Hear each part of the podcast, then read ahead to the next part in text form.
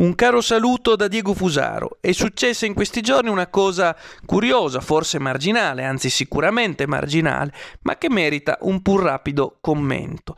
Succede che per la giornata delle donne la vestale del femminismo liberista Laura Boldrini invii un suo articolo all'Huffington Post, eh, dove tra le altre cose critica con tanto di insulti, apprendiamo Vittorio Feltri. Capita però che il direttore del quotidiano online Huffington Post, Mattia Feltri, che è figlio di Vittorio Feltri, respinga il pezzo motivando tale gesto col fatto che non accetta che ci siano insulti rivolti a suo padre. La Boldrini a quel punto, furente, eh, prende posizione contro l'Huffington Post dicendo, cito, avevo scritto un intervento per il blog dell'Huffington Post in occasione della giornata contro la violenza sulle donne. Il direttore di Huffington Post, Mattia Feltri, ieri non ne ha autorizzato la pubblicazione. Sapete perché? Perché chiamavo in causa Vittorio Feltri, suo padre.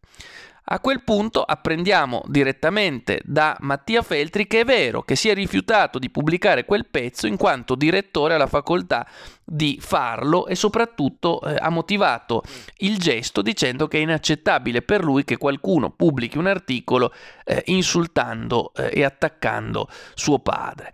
Ha detto eh, testualmente, leggo, Vittor- il figlio di Vittorio Feltri, nonché direttore del, dell'Huffington Post Online, Cito, ritengo sia libera di pensare di scrivere su mio padre quello che vuole, ovunque, persino in Parlamento, luogo pubblico per eccellenza, tranne che sul giornale che dirigo. L'ho chiamata e le ho chiesto la cortesia di omettere il riferimento.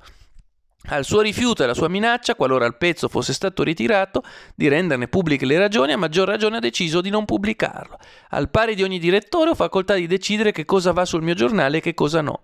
Se questa facoltà viene chiamata censura non ha più nessun senso, più nessun senso avere giornali e direttori. E ancora, oltretutto l'onorevole Boldrini, come altri su Huffington Post, cura il suo blog, quindi è un ospite e gli ospiti in casa d'altri devono sapere come comportarsi. Parola appunto eh, di Mattia Feltri, figlio di Vittorio Feltri. Insomma, una vicenda istruttiva che rivela come la Boldrini eh, non può eh, fare ciò che vuole semplicemente perché agita il vessillo del femminismo liberista, ossia di quanto più organico all'ordine dominante vi sia.